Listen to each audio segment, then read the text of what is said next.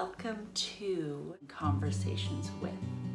My name is Shaley Hoogendoorn, and I live with bipolar 2 disorder. Sharing with others is healing, both individually and collectively. Sharing our stories will educate others, bring more understanding, shed more light, and smash more stigma. Our voices need to be heard. Our stories aren't over yet. This is bipolar. Everyone. Welcome back to This is Bipolar. I am beyond excited today because I have a guest that I've been trying to get on for a while. But before that, if this is your first time tuning in, my name is Shaley Hoogendoorn. I am a mama. I am a event planner, a teacher, a podcaster, a creator, and a fierce mental illness advocate. And I live with bipolar 2 disorder. And today I have my friend Michelle, who I've been connecting with online and watching from afar. And um, I would just love, love, love, love welcome Michelle for her to tell us all things we need to know. Who is Michelle?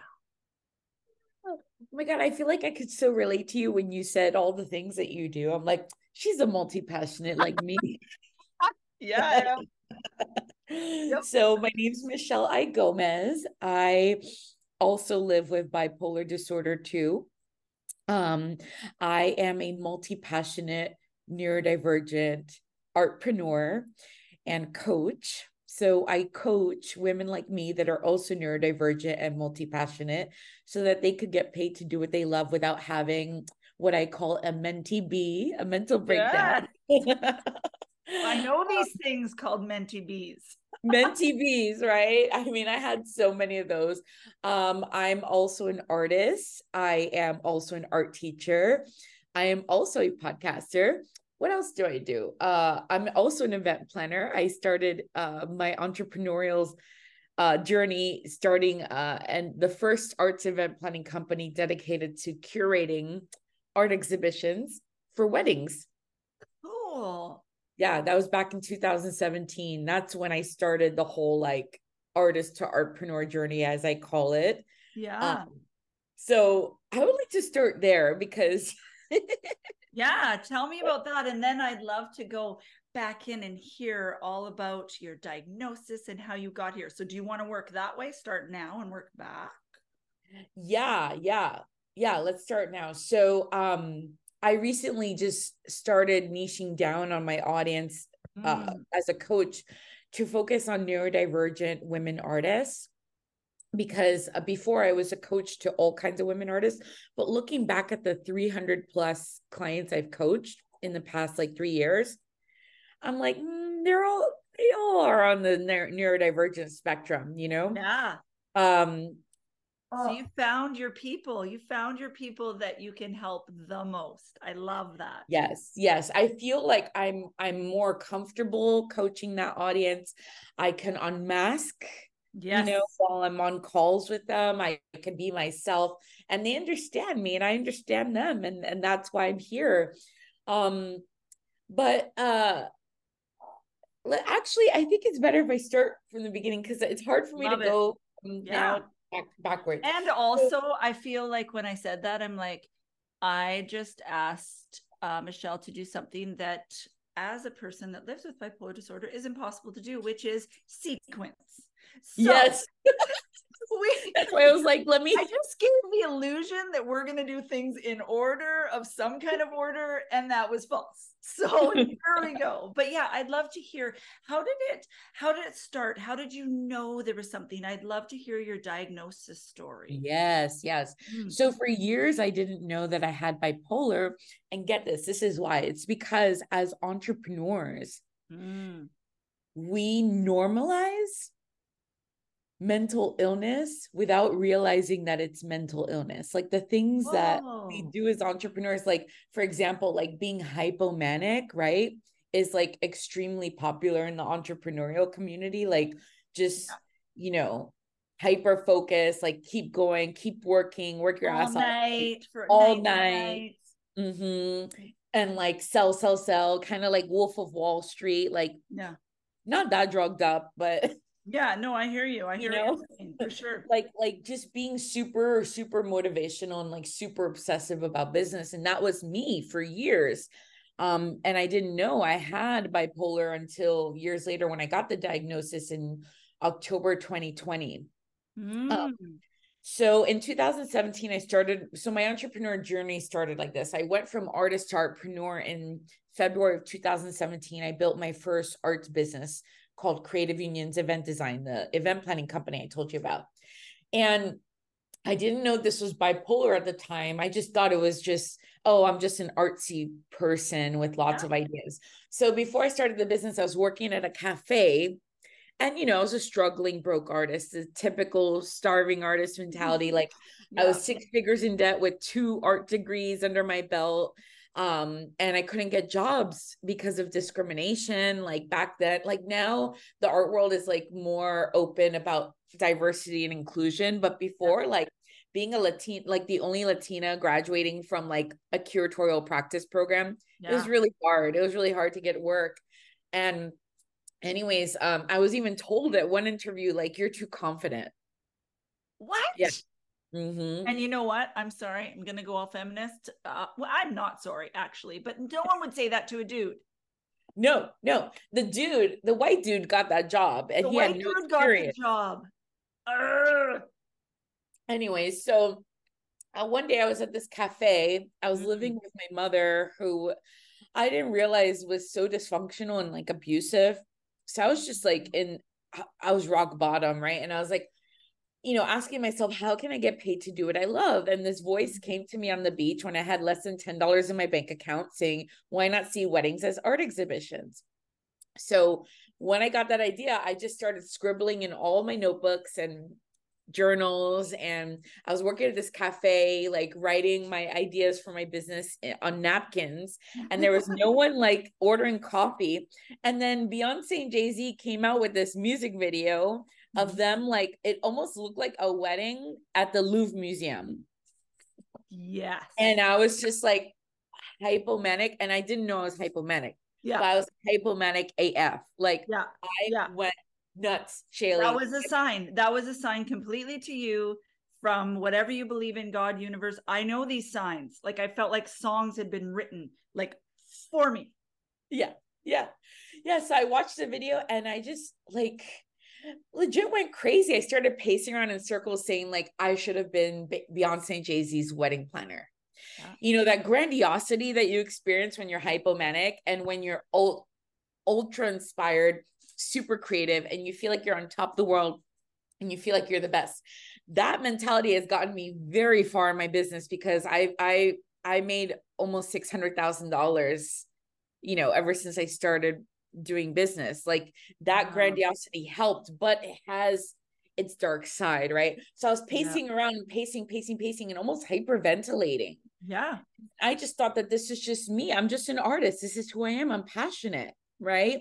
I didn't see it as a problem because I wasn't doing any harm to anyone. Yeah. But it's not a sustainable kind of fuel for your business, no. right? Yeah.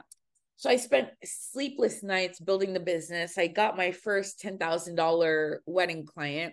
And then a bunch of artists asked me, "How did you do it?" And then I this the voice came back, that voice, that business savvy voice said, "Why not be a coach?"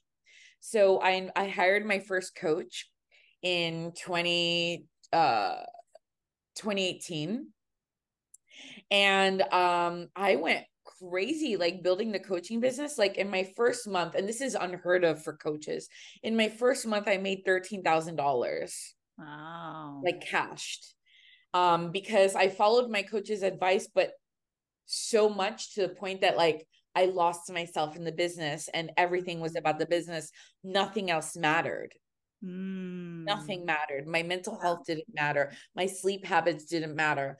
All I wanted was money to get out of my abusive mother's home and to yeah. be successful and to help other women artists become artpreneurs. So I had 17 clients in my first month it was chaotic um, and it just kept growing and growing and growing to a multi six figure business and and then um, i worked with uh, i had a colleague who was a, a therapist who was actually toxic right oh, mm-hmm. yeah i had a lot of toxic relationships behind the scenes in my business because i was you know like i tell my clients what is familiar is familial right mm. so what felt mm. familiar to me mirrored my dysfunctional family dynamics so you're drawn which, towards it it's like normal uh, uh, i think of that as like um comfortable like you're comfortable in discomfort right exactly yeah because your nervous system would rather keep the same energetic patterns consistently rather than changing them to be more peaceful. So yeah. I had like a bunch of toxic relationships, even though I was coaching others on their toxic relationships, right? Yeah, yeah. And, it makes sense. it really does. Yeah, it makes sense. We have to practice what we preach. So I had this toxic colleague who worked for me. She was a therapist, and even though she was toxic, she did like point out like I might have a problem. Mm and um, she she suggested I seek out a psychiatrist. And I was in the middle of my most uh, intense group coaching program. It was at the peak of my business when I was making like $30,000 cash months, which I've never seen that kind of money before because I didn't grow up with money. I grew up with a single mom, right, in a Latin household in Miami. And um uh, in the middle of that program, which was really high touch in the coaching industry, is called high touch, meaning like your clients pay a lot of money to get a lot of access to you. Right. Okay. And yeah. And I was basically a master coach coaching artist coaches and training them right in this program called the artist coach school. So in the middle of that program i met with a psychiatrist. And looking back i i don't wish any entrepreneur would do what i did. Like i don't want entrepreneurs to get a diagnosis like that like in the middle of like a really important business yeah. program because it it changes your whole world. Yeah. It shakes up your whole world. So i i saw the psychiatrist. She it's crazy how like within an hour they can figure out what's wrong with you by asking you a bunch of questions. So she asked me about my history she asked me about like my history of trauma and she said yep you're pretty traumatized um yeah you show the symptoms you have bipolar disorder too. And i was like what? Me? Bipolar? Like and it wasn't even on your radar at all. No not not i would never have guessed it. Yeah. Yeah. Because i was a the crazy artist. Yeah. Like was passionate. Yeah. that's so interesting. You just made me think of i had a conversation last night. I'm doing this series um called um suicide survivor stories. And um, Sarah, who's an artist, she's a singer, songwriter, a musician. She does like nail art. She has like cool nails. Anyways, she nail art. Yeah, it was really cool. And um, sorry about my dog. We're in a hotel. She's just oh, don't even worry. Yeah. Mine's in the background. I didn't even hear actually.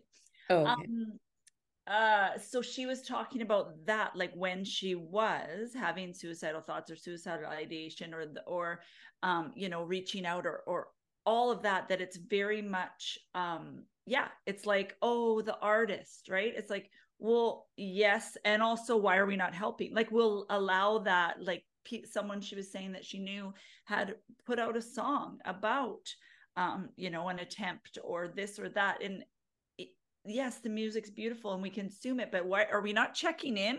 Like are we not like it's just almost like yeah it's almost like artists have to struggle to to be able to make art. And i don't think that's necessarily entirely true. Anyways i went off on a tangent but it was like no, yeah it's not a tangent. that last night. Yeah. It's totally relevant shaley. And um you so know less I- likely to get help right? That's what scares me. Less likely because you're like oh it's supposed to be this way Exactly, exactly. And I dealt with suicidal ideation, but I just thought that I was just a very passionate person who felt a lot of things. Same, same. I thought, and I thought like wanting, I didn't think that it was considered suicidal ideation because I didn't want to like die, but I'm like, I just want to go to sleep like until things get better or if they don't forever. Do you know what exactly. I mean? Like I didn't think so so yeah I, I i love this conversation about the not yeah you had no idea because you thought of this as a part of your identity as an artist did you before you keep going did you ever have um, before your diagnosis depressive episodes I can't remember. Mm. And I think that's another thing that we us with bipolar deal with is like brain fog. Like I can't remember a lot of things. Wow. Actually, I can't remember a lot from my childhood either. Because I think I've dealt with so much trauma in my life that I just like push it under a rug and I just get so focused on the future. Yeah. The future from my I remember in childhood my future was my fantasy, is my escapism. Yeah. You know, like dreaming about being a powerful boss bitch woman with like yeah. a pantsuit and pantsuit face and coffee in your hand and you're on the phone and you're like blah, blah, blah, you know yeah, yeah. you're like, like I, I want to be that I'm gonna be that. Like I wanted to be a curator like Charlotte from Sex in the City. Nice. Yeah, yeah. And then I got I went to grad school for that. But um, yeah, I think I had depressive episodes, but they I guess I was just so focused on working that I just worked through it. Yeah. It yeah. wasn't the kind of depressive episodes that, you know, where you're in like but actually you know what yes now i'm remembering yes so after i graduated from art school so did you know that they say that bipolar symptoms start to come up in your 20s like yeah. for many people yeah they say the age 25 is when a lot of yeah. symptoms come up so yes after i graduated from school i went into depression immediately right after the graduation the and i i would be in beds in bed all the time yeah. And you brought up a really good important point because I think that I, I, hate, I always say I hate the word high functioning because I just think it's like hierarchical and stupid, but it's the only word that's accessible right now to me to explain this. But um, I think because you're right, depression doesn't always mean in bed, unable to do things do you know what I mean? Yeah, you're I right. always got up and I went to my university classes and I went, but the moment I got home, I was like, I did the bare minimum that I had to do. Um, because and it didn't doesn't mean like, oh, because she's better at doing depression. It just it's the different, you know what I mean? Like the different levels or or what you're like as a person. I'm an overfunctioner during in traumatic times and in hard times. And so um yeah, my doctor flat out said and your listeners are probably so if you've been here forever you probably hear this like every episode but it as you can see i have not got over it but my doctor like seven years earlier when i brought the bipolar diagnosis like brought it to him been like trying to be not a google doctor but also like hey i really identify with all of this and he was like yeah you wouldn't have a degree or kids or a husband. That's what he said to me. Whoa. and diagnosed till seven years later. Seven years of my life. I could have missed seven depressions so yeah. Yeah. Wow. Yeah so it, it, so that is important that you say that because also everyone's like oh well I think it's better that when you can mask better but actually uh, you get diagnosed later or you suffer longer or you suffer you know and it's they're not comparable. It's all suffering. But i just if people are listening that don't live with a mood disorder just know that depression doesn't always look like you think it is. And you know what i learned and this happens with me too is that um, depression sometimes looks like anger. Ooh ooh Shaley. So that just reminded me wow you just unpacked something Sorry, no. No, I love it. I love this shit. I love going deep. Me too. Um, no, you just made me realize it just hit me right now that like depression looks like anger. And I was very angry after school. And that anger was very productive because I became an arts activist. Mm-hmm. And I was very like angry about diversity, inclusion issues, racism, yes. discrimination. And I remember trauma bonding with other activists in the arts community and just always complaining and sitting in grief and depression and despair and using anger as the fuel to get shit done and i would do like tons of passion projects yeah which don't bring a return financially yeah. You just you just do them as an artist and you just beg for money through crowdfunding campaigns or grants. I was a broke struggling artist like being an activist before i became an artpreneur. When I when I started Creative Unions event design in 2017, I became a business owner because I had no choice because I was tired of being sick and tired and being broke and doing passion projects and being angry all the time about arts activism. It's like I needed joy in my life. I needed to yeah. do something I loved. I need and weddings were fun. Yeah, they are. And they made me good money, you know. Yeah. So um, but yeah, anger. Like, no wonder. Because anger is a form of depression, but it functions differently in your body. Like exactly. you do things with it. Like I wasn't like, yeah, I was in bed a lot, but not like for weeks, you know. I would like do stuff. I was yeah, yeah high functioning, as you say. Yeah. I know it's it's a terrible phrase, but that's all we have in our vocabulary bank right yeah. now. But yeah, um that's re- like thank you, Shaley. Oh, you're welcome you're not only a mental illness advocate, you also help peel onion layers through these conversations. And these conversations are a form of activism. Like we're teaching people through these raw conversations about our lived experiences. You know we're using our lived experiences to teach and educate and raise awareness so that others can be like hmm did i go through that? Hmm, that's an interesting right? nugget. Yeah.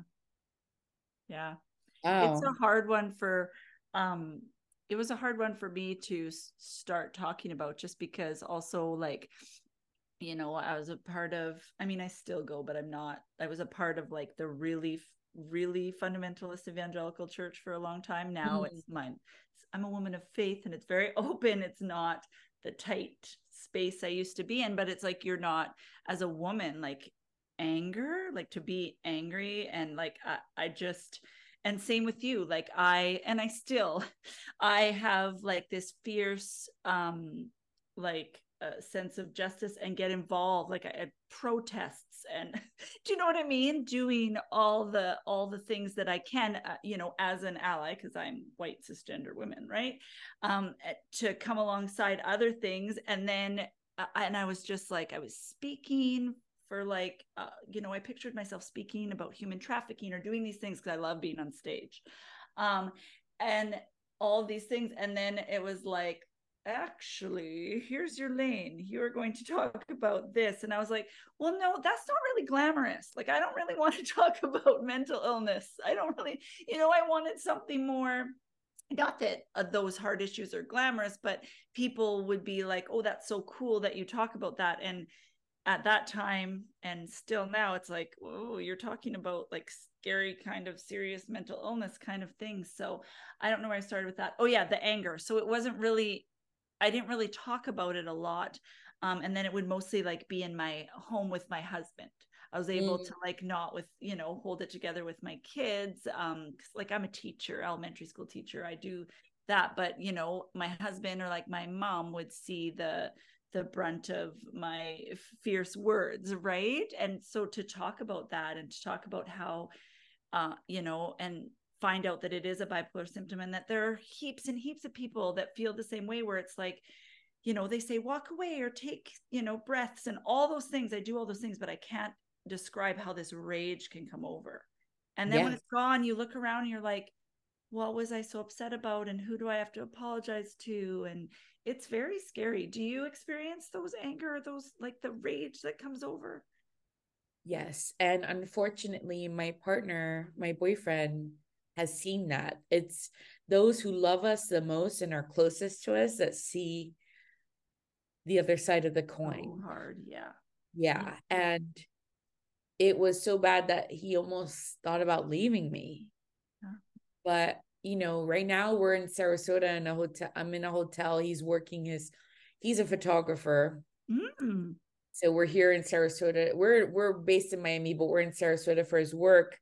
You know, and I whenever we're on vacation or we have like a romantic moment with quality time, I always tell him, you know, thank you for mm. sticking it out and being patient and not taking it so personally when I yeah lashed out or when I had my symptoms. Um, because we're still here, we're still together, and there's so much to be experienced as a couple now. Now that we're over that hump, he's very grateful that I'm stable now. I'm very grateful. Like I have a great psychiatrist. We finally, since 2020, finally yeah. figured out the medication concoction that is oh that's hard. not making me so, so sleepy because um you know so let me go back to yeah yeah yeah let's go back diagnosis yeah and i'll explain the adventures of the medication but yeah when I got the diagnosis, there is this deep shame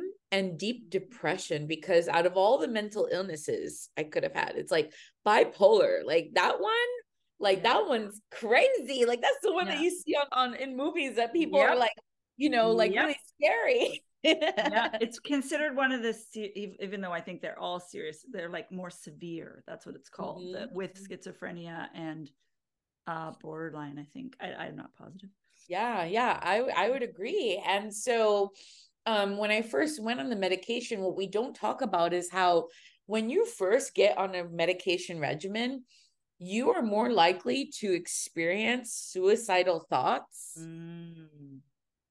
Um, because your brain is adjusting to the new chemistry. Yes, you are so right. Yeah. So I went on the medication, and then at first it was like, wow, I can't hear voices in my head. And, and I was like, wait, is this how normal people navigate the world? Yeah.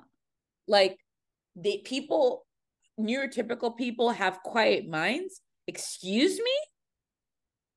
I and so I one night I closed my laptop because I usually don't have good boundaries with my business. Like I I can keep going, keep going.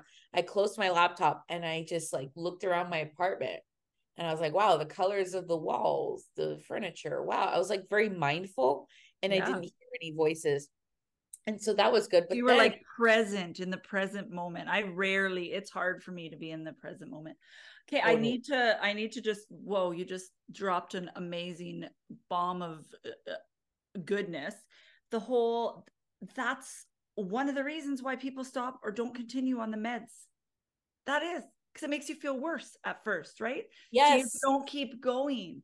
And, and that's so true because it does. It does make you feel worse. But I never thought of this idea that you, you know, might feel suicidal or have suicidal thoughts. And it's true because you've got one, this whole grappling with that you have this diagnosis and this scary B word or whatever your diagnosis is. And your brain is trying to you know chemically change with this medication wow yeah That's so powerful for our listeners to hear so hold on you know give hold some on. medication a chance it might not be the perfect one but i know there are people in in um, undiagnosed folks in my family that yeah it gets to crisis gets help gets meds doesn't like how it feels goes off meds doesn't goes follow off. through mm-hmm. right yeah and yeah. They, you know they go back to their symptoms with yeah yeah a yeah. new diagnosis and then like because a new diagnosis like puts a takes a toll on your mental health yeah. that is a trauma that's what it's my a trauma yes it that is a trauma and i was like whoa yes. I was coaching my clients in my membership so i have a membership for neurodivergent multi-passionate women artists and we focus on the on our mental health through mental health workshops every month and we do nice. body mm. doubling every month and we have monthly group call, calls and I was telling one of them, I was like, you've gone through like the medical system so many times for so many different reasons. And that's a trauma within itself, is like you getting diagnoses, your son, your kids getting diagnosed, you know, like so when I told her like acknowledge that it's a micro trauma, yeah, she's so relieved. She's like, thank you, you know? Yeah. So yeah, I was traumatized with the diagnosis in the middle of my most expensive, like high touch coaching program where and um my client some of my clients like didn't understand like why I had to take time off from the program to because my psychiatrist was like you need a break a week long break an emergency break because you're suicidal right now so she told me to take a week off yeah. and take a break and um then uh the medication started working again but it would go through ups and downs and then my business went downhill, Shaley. After I was at the peak I of like thirty thousand dollars a month. So unfair. I was like, I became a master coach. I hate the word master, but I became a master coach. And then boom, this diagnosis. So I went downhill and then I pivoted and I created a new brand and a new program called Mental, the Mental Wealth Network. Wow. Which is my membership focused on mental health for women artists. And um, then I I went through this deep depression after the diagnosis that I, I was so ashamed of all the coaching programs I built while being undiagnosed bipolar. Mm. I wanted to burn them all to the ground. Mm, how so I stopped doing um because I was like, well, if the bipolar me created that program, then it's not oh, legit. Oh. Even though all my clients were very happy and I like impacted over 300 lives and changed their lives and businesses like they loved it and they were there my community was confused there because i was showing up online less then one day i just like took a break because i fell into this another toxic relationship with a toxic narcissist sociopath business coach oh no who took advantage of me and made me like encouraged me to get off my meds. So I got off my meds, went into another hypomanic episode, uh, worked for him on his business ideas for free, like went nuts. He he like dated my best friend and like abused oh. both of us. And I no longer talk to her. I'm which so is sad because I lost a best friend. Um so that was just like that then led to this domino effect of like me like going nuts like over Christmas because Christmas brings up the holidays in general brings up a lot of triggers for many people. So I was hypomanic off my meds in this abusive relationship, trying to get out from this coaching relationship. And then my boyfriend's mother came into town, and then I lashed out on her because I was off my meds. And that was the first time I met her. And oh, it was so oh, embarrassing. Yes so embarrassing because now it's like, oh wow, my son's girlfriend is bipolar and she's acting like a fucking bitch. Like and then it, and then it plays into what people's stereotypes might not even know that they have within them because of what they've seen. Oh yeah. Goodness. Yeah. Especially oh from goodness. Latin American families. Like they're they're from Venezuela.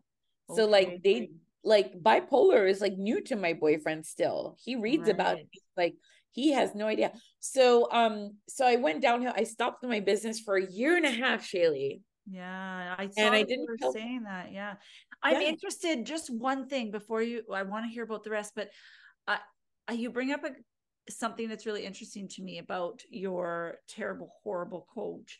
Um, a lot of people that don't like people don't understand that bipolar folks can be taken advantage of really easily because people want don't realize it but they want you when you're hypomanic.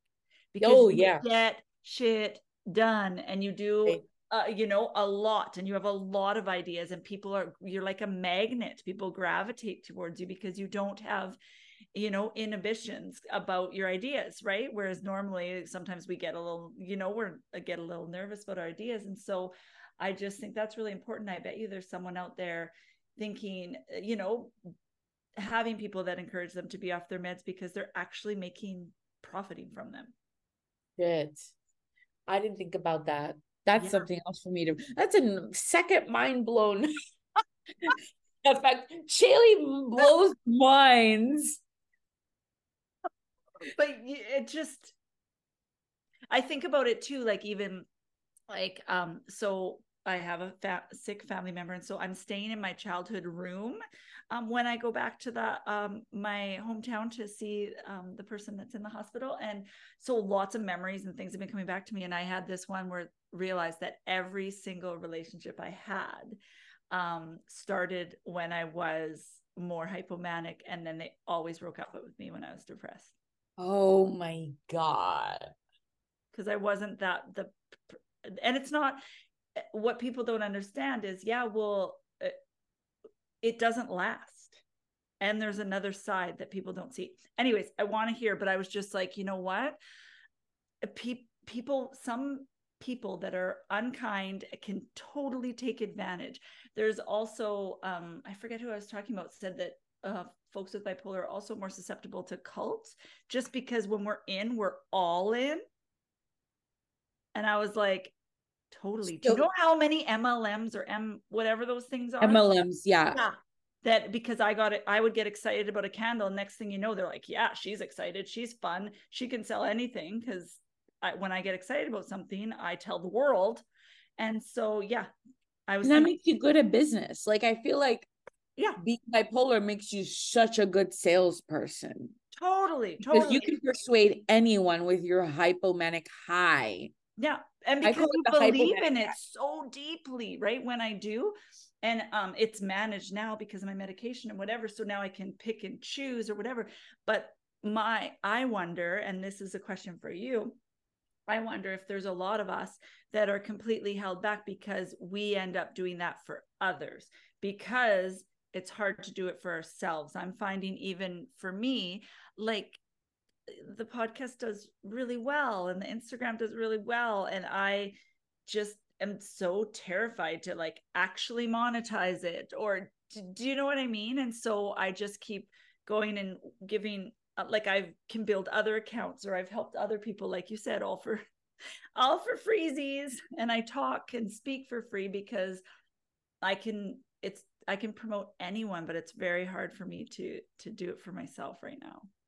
Well, that's why, you know, I would encourage you to go from artist to artpreneur. And what it takes to go from artist to artpreneur is to realize that your skills, even when you have a mental illness, are still valuable. Mm. And because you have a mental illness, you're more, you deserve even more money than a neurotypical person because mm. we need more money for those depressive moments when we can't function. We need money sitting there taking care of us as a safety net when we can't function. Yeah, so and medication and therapy and coaching and all of that therapy. It's so healing trauma is so expensive. Yes. And that's why there are so many traumatized folks out there. Yeah. So yeah, you're right. Like my coach took advantage of my hypomania and my naivete and my deep desire for deep connection and deep mutual understanding from a coach. Like he pulled me in and lured me in because he's like i get it. Like he was he was also hypomanic. I think he was also bipolar too but um he was like yeah like he was on top of the world and grandiose. And i was like shit i'm grandiose too if i'm with him. Like we yeah. could be grandiose together. We're gonna take over the world. Literally, he had us thinking we are gonna take over the world. He was also cultish. Like he was trying mm. to start like a, a legit cult, but he said it wasn't a cult. And people who say, "Oh, I'm gonna start this group," but it's believe me, it's not a cult. It's it's a cult. cult. it's a cult. It's a cult. Yeah. So yeah, so that went downhill, and then I almost broke up with my my boyfriend almost broke up with me because obviously like I was arguing with his mother over the holidays. And then he got COVID. Oh. And then oh. she had to fly back to Venezuela, even though she hadn't seen him seen him in years. She had to fly back not only because he had COVID, but because I was going crazy. So we almost broke up, but we stayed together. We went through therapy. And then I took a year and a half long break from, and my community had no idea why I just ghosted them on the internet. And I was getting messages from my community. I love you guys.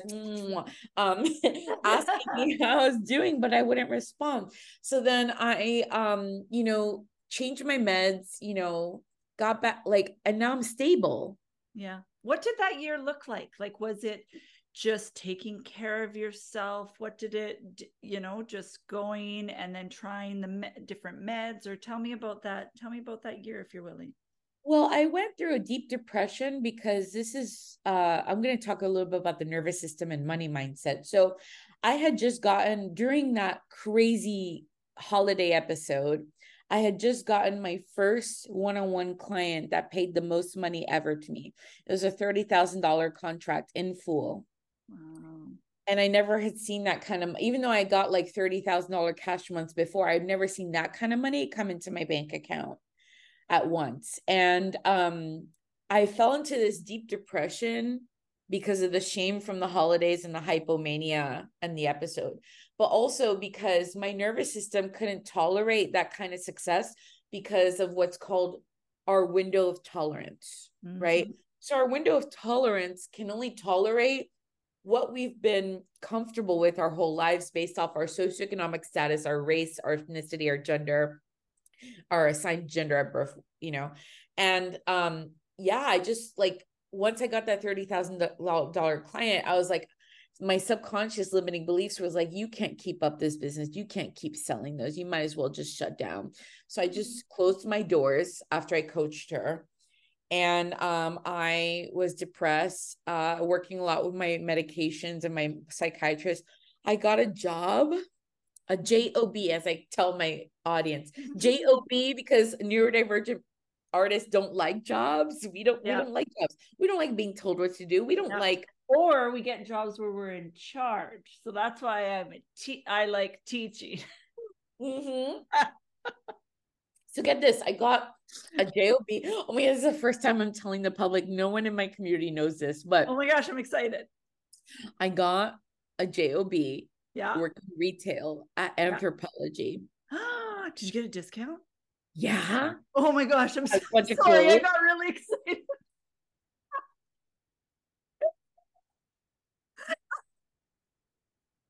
I may have a shopping problem. I'm just saying. It may be my coping mechanism not healthy. I'm just saying. When I'm hypomanic and I have money, Anthropologie is like, oh, oh my God, it's heaven. Oh, it's oh. He- Anthropologie is the best. Yeah.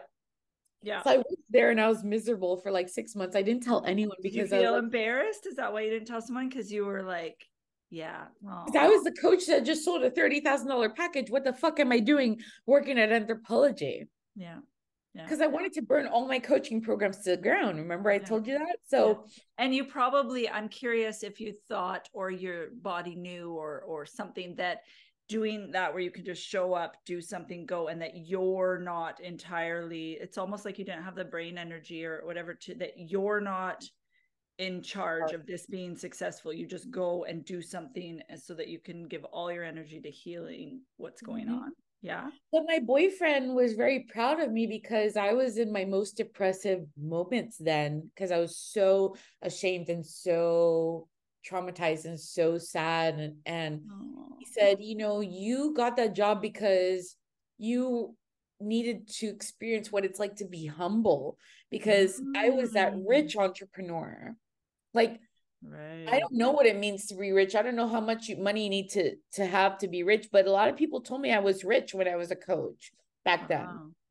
Wow. And so I came down to earth in that job and wow. I was told what to do. I got in trouble because I'm neurodivergent. I can't follow instructions clearly. I don't like I don't I feel like us neurodivergent people, we don't like authority. Yeah. Or like okay, don't tell me what to do and exactly how to do it because I'll probably find I could do it, but I'll probably find a different way. Yes. exactly. Because we're creative, you know. So then uh after that job, uh I then got another job as an art teacher. And I started working full time there, but then like I got littles or big kids or littles or all of them, all, all ages, eight through eight yeah second grade through eighth grade i loved it but again i didn't like waking up and being yep. told what to do every day i didn't like a schedule because i was used to my entrepreneurial schedule waking up whenever i wanted as a coach yeah. but i loved teaching and then that led me to teaching at another summer camp in uh, the uh, interlochen center for the arts which is like a prestigious arts camp in Ooh. school Fine. And so I explored that. But then, you know, uh, when I healed and I got stable and I haven't had an episode ever since, I was like, okay, I think I could go back to my coaching business. Mm-hmm. And I'm mm-hmm. clearer, I'm stronger, and I haven't had an episode in a long time. And I know I can maintain the business and not spend all the money that I made before because I made over half a million dollars and I spent it all. Yeah yeah. on contractors on coaching on shopping stupid yeah. shit like yeah. massage it like yes massages are good but i i i overdid it. Yeah yeah. I'm curious so uh so stable since last year and you said like because i'm always trying to um, talk to folks about this.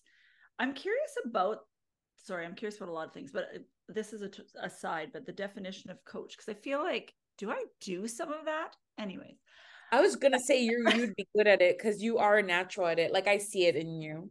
Oh, because I was just like, wait a minute. Um, but I'm curious. So moving forward, because we know um that there will be episodes again. Um, I love that you said you said it's going to be sustainable. So I'm curious, do you have things in place or you just have like know in your toolbox what you will do um, if you get this or that to be able to sustain your business? Do you have tell me yes. about that? How how does that look for you? Or yeah, so I stopped the teaching and I decided that I wanted to do the teaching as a business, and now I'm back in coaching full time.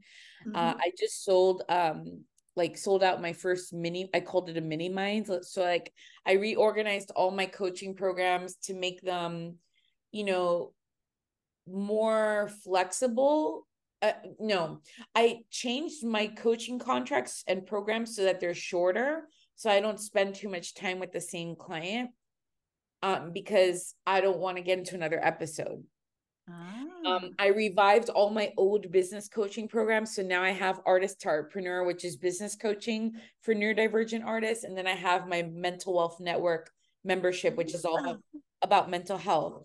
And now that I'm stable, I'm like clear. Yeah. Because like I mapped out my business on this software called Milanote. Like you can map out thoughts and things like Ooh. that. And now I know that like I'm on the right medication. I meet with my psychiatrist instead of monthly appointments. I do bi-monthly. Nice. No, every two months. Yeah, that's bi-monthly, right? Yeah. Yeah. I think so. Yeah, every math two is months. hard. Math is hard. That's not math is hard for us, you know. uh you know um i also uh my my partner is like very very aware of like what triggers me okay so that's he amazing. watches out for me yeah. Um, I take my medications every single day, mm-hmm. every day, because if I miss them, then I I get hypomanic. Yeah, yeah. And um, how do you do? How do you do? Because this is, I find the hardest one. You were saying that you didn't like teaching because it boxed you in. So I'm a substitute teacher, so it's perfect really? because I go in when I want. So I because because I do all these things, podcasts, all my other stuff for free um that so then i'm like well i have to go to work somehow so i'll go when i want and then i'm there and i'm in charge and i'm super fun for the day. And so i've found a way to make that because i was like oh did i waste my entire degree? Like it almost killed me because i was wasn't diagnosed to get this degree. And so that's how i've found a way to use it. But if i don't have to i i never want to teach full time again. And not because i don't love teaching littles it's because of the whole uh, it's too tight and and and fixed and times and it, too much i don't it's I, too I, much you have to go in every day as a teacher. That exhausted me. Yeah yeah. So how do you do for because i know one of the biggest things with mood disorders is sleep and i know like like you said with artists and i know you said because you can set your own schedule are you regimented? How do you deal with the sleep? Yeah, so um my psychiatrist actually lowered my uh, mood stabilizer dose. Yeah. Um because I complained that it had me sleeping too much. Okay. So now I sleep a little less, but um my boyfriend every night reminds me stop looking at the phone, put on your jazz music. I listen to the same jazz playlist. It's called look at look this up if you're listening to this. Yeah, yeah. Jazz in the background on Spotify jazz in the background. Jazz in the background. It has thousands of jazz songs that you just play in the background and they're really soothing. So I listen to that. I turn off the phone and or I do like a hypnosis or a meditation. Yeah. And I try and go to sleep every night by like 10, 11. Nice. Uh, and then I wake up because I'm an entrepreneur again, I wake up like around 11, 12. Yeah. So I sleep like 12 hours. Yeah. That's that's how my body functions because I need a lot of sleep. Um, especially from all that trauma the, my whole life. Like I, yeah, you know. Yeah. Oh, I know. I remember um like if I didn't have to get up and take my kids some places, if I didn't, my natural you know clock would be more like 12 1 till 12 yep. right or even yep. when like for example when i first hmm, i'm not going to say who they are hold on they might listen people that I know that I met in my life that uh, stayed in our home, guests, um, I got the vibe that they thought that I was like lazy. Now that my girls are older, that on Saturday I wouldn't get up till 10 or 11 or or maybe noon or whatever. But what they didn't uh, my husband had to explain like you know she's not doing this because she's lazy. And by the way, anybody can sleep to that time and isn't lazy, but also she takes like very heavy medication that yeah. do you know what I mean? Like she needs this and I felt like I think half of it is in my head where I think self stigmatizing that I'm lazy. I can't just get up. An early bird gets the stupid worm or whatever.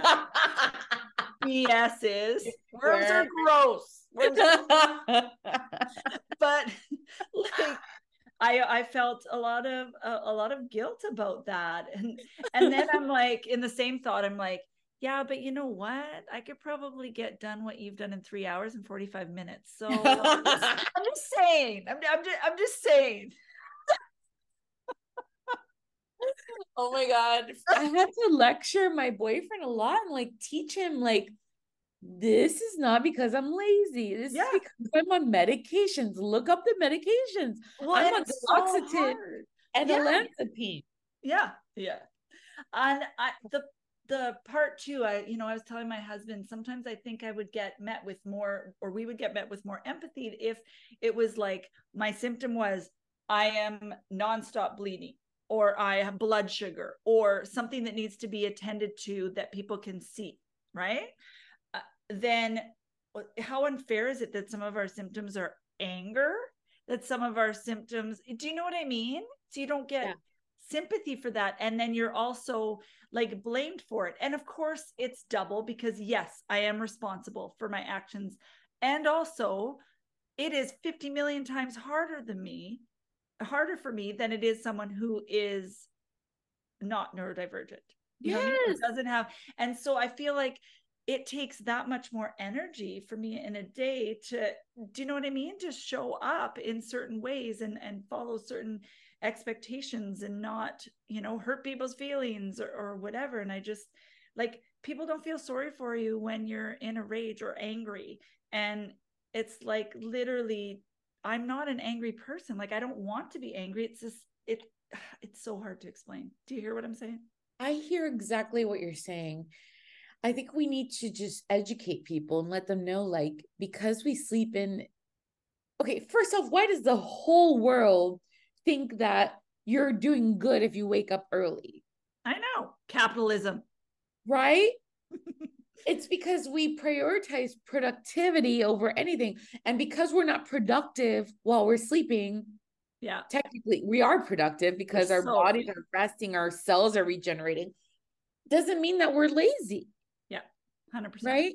Yeah. So so yeah, I mean like that year and a half I did sleep a lot when I worked at Anthropologie and when I worked as an art teacher. But you know what? I had to take that break. Yeah. And I tell all my neurodivergent clients like if you need a break from your business, do it and don't feel ashamed. Yeah. Because this is what Steve Jobs says.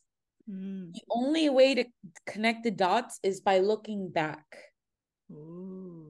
And I was able to look back, even though I worked these jobs I didn't like. I mean, I loved art. Te- I love teaching. It's so cool. It's so cool. But I was able to take time and look back at my business and connect the dots and be like, this is why this didn't work. This is why this worked. Mm. This is this is what I like. This is what I don't like. And I redesigned my entire business, Shaley, in that year and a half. And I went on Milanote and I mapped it out and I said, I'm pivoting to focus on neurodivergent women artists. Neurotypical artists are welcome into my programs and they like my programs because I put an emphasis on mental health because we all have mental health. Bam. We all have it. So mm-hmm. if you're neurotypical or neurodivergent, it's good to get a coach that understands mental health and has been yeah. through all this shit, you know? Yeah. So so yeah, like that's that's my journey. Now I'm starting again. I'm not at six figures. I'm starting from zero again, but I'm happier, Shaley. I'm, so I'm gonna glad. get there slowly. I'll get to six figures slowly, not hypomanically. Like mm-hmm. I'll take my sweet ass time so mm-hmm. that I don't trigger the bipolar symptom of being impulsive when you get a lot of money you either yeah. you spend it all or you just fall asleep because you can't handle yeah and you can sustain right? Instead of like we get used to this on top of the world or down here. And i remember and to this day i have to really work on it because i'm very self stigmatized about like productivity because i compare my productivity to my highest point of productivity when i was sick right? I'm like you only got this done today? And then i'm like i have to remind myself i have to be a detective.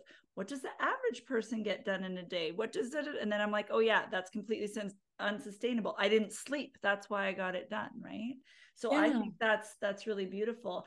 I loved when i was looking at your page or when you know you started popping back up in my feed i just thought it was so powerful to share you know what what you went through. I feel like so many people have had to especially folks um, with bipolar disorder mood disorders um, you know have had to build back up or have had times of you know that they've had to take from themselves. And i just think uh, it must have been hard right? And it must have been like uh, you know hard to to just come and be like this is what happened and even hard for you to pull away. But i just think that you're giving permission for other people to do the same.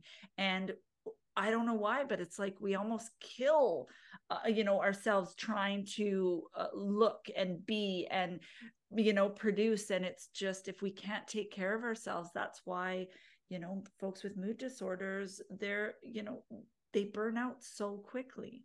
So, so quickly. And you're right. Like we do measure our success and productivity based off our highest points of productivity while we were sick and and so many entrepreneurs do that and and here's a, a scary statistic that helped me create the mental wealth network membership which is focused more on mental health.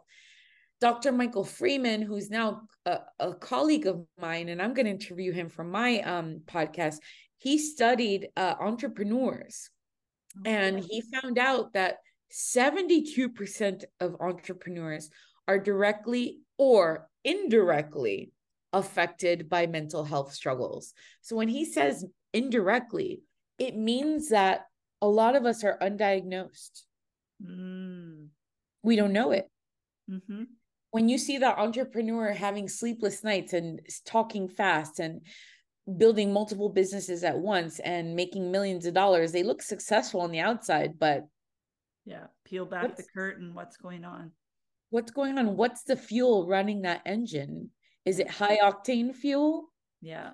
You know, which is not healthy. No, and I think um too it's I forget and especially because I haven't had a re- since my medication haven't had like one of those high high hypomanic um episodes you forget like don't you find when you're not in a hypomanic episode i only remember the good part and my husband's like um do you remember the irritability? Do you remember this? And I'm just like, I just, because depression feels so terrible, or sometimes just being euthymic or symptom free um, doesn't feel as good, I romanticize it. And then I totally understand. Don't recommend it. I think people do need to understand it so that they don't do it. But I understand why someone would like thinks about going off their meds because it feels like if you could bottle up just the feeling, but I forget all the terrible things of hypomania. You're like almost making me cry, like right now. Like oh that is another. That's a th- three mind blown moments by Shaley. Shaley really bl- blows our minds. Yeah, no, that got me emotional because, yeah, like I don't remember the dark sides of hypomania. Like I just remember the high. I know. I it don't I don't know what it's like to be coked out, but I almost think that being hypomanic is like being on coke. Well, they you know that they've um and I don't know like I'm not very sciency, but do you know they've shown different brain scans and y'all write me if it's a fake, but um that it can light up the same areas that doing drugs can. Mm-hmm.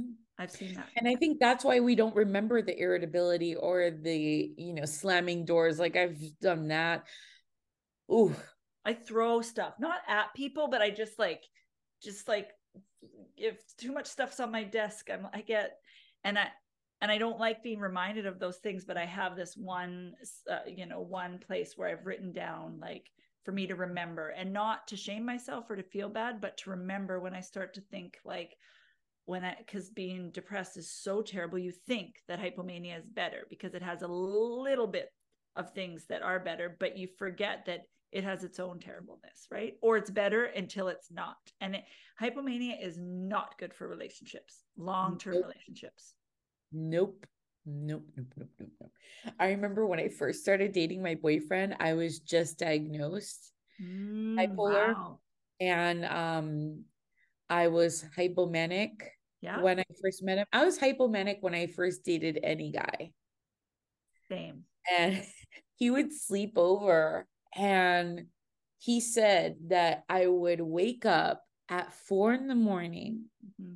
go out for a run, come back, and talk to him while he was sleeping really fast.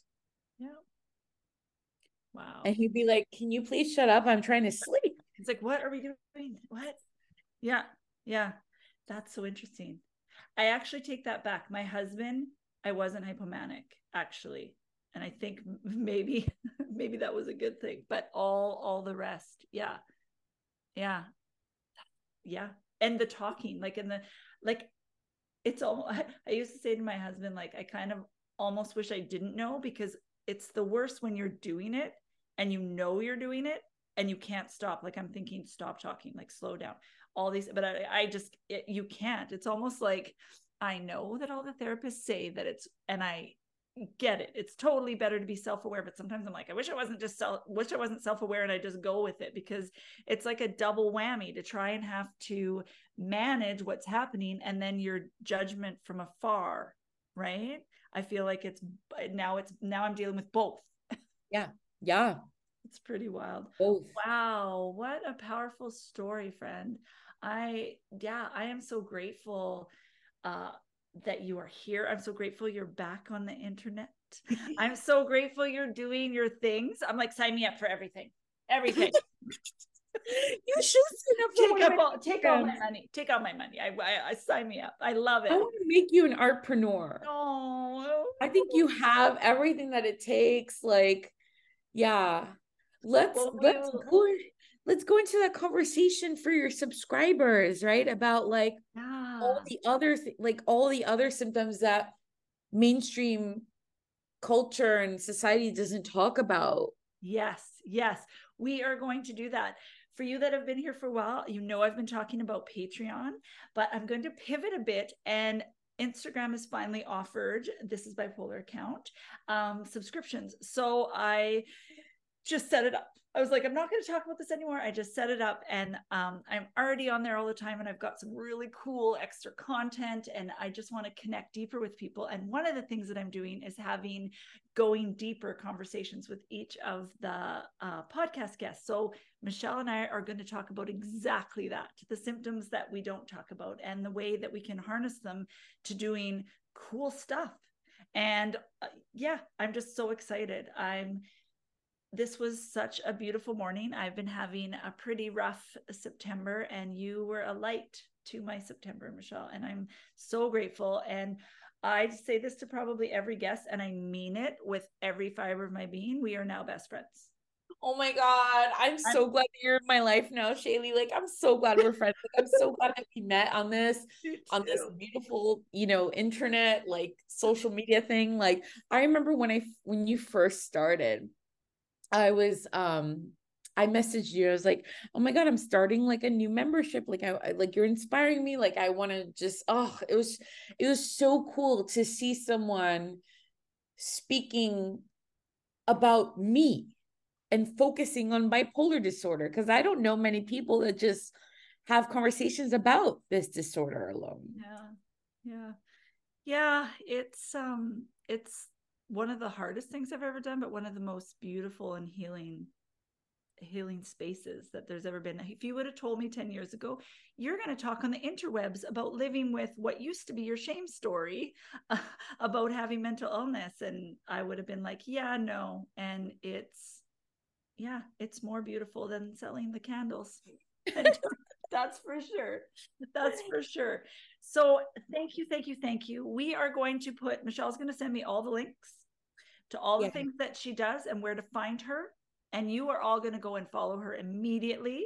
And you are going to watch all her reels and look at her feed. And let me tell you, you don't even have to know she's an artist to know she's an artist when you look at her feed the colors it's like beautiful and vibrant just like you and i'm just uh it's it's such a fun space i look in on it all the time and thank you there's yeah. gonna be more raccoon content yes. Oh my gosh. And i send it to my daughter because she's afraid of raccoons so i think it's hilarious. My daughter. But yeah, so thank you, thank you, thank you. I'm excited to go into our next conversation, and I hope our people here will um, come listen to that and support the both of us because we are just, um, you know, we're trying our best to smash stigma around mental illness and bipolar disorder and we know we know that we can do hard things together yes. and um yeah so Please subscribe subscribe to Shaley's oh, channel follow me at Michelle I Gomez that's where it yeah. happens you're gonna see more raccoon content because that's my hyperfixation and Perfect. I feel like they're like the perfect mascot for neurodivergent women artists. I love it. I love it. I'm here for it. I'm here for it. And um, because Michelle and I are best friends, you will see us collaborating in some way because we just will have to. Yeah, yeah. That'll be awesome. Well, thank you, thank you, thank you. And um, I hope that everyone is in a space today where they can take care of themselves and just know that if you are someone struggling right now, um, we see you, we hear you, and we are in this together. Heart, heart, heart, heart, heart. Love, heart, love. Heart, heart. This is bipolar. This is bipolar. Thanks again for tuning in. You can find video versions of This is Bipolar on our YouTube channel. We also have all our previous and soon to be future episodes of the podcast on Apple, Podbean, Spotify, and Google Play. We spend most of our time on Instagram at this dot is dot bipolar.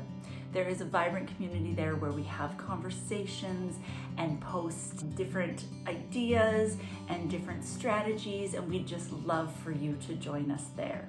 It is so helpful if you enjoy our work or think it would be helpful to someone if you could like and share and save and follow us in all or any of those spaces. If you're a listener for the podcast, if you could leave a review, we would be forever grateful. Again, thank you for being here with us. Let's get the word out. Let's share lived experiences so that we can change the ideas that people have about bipolar and help those of us that live with it feel less alone.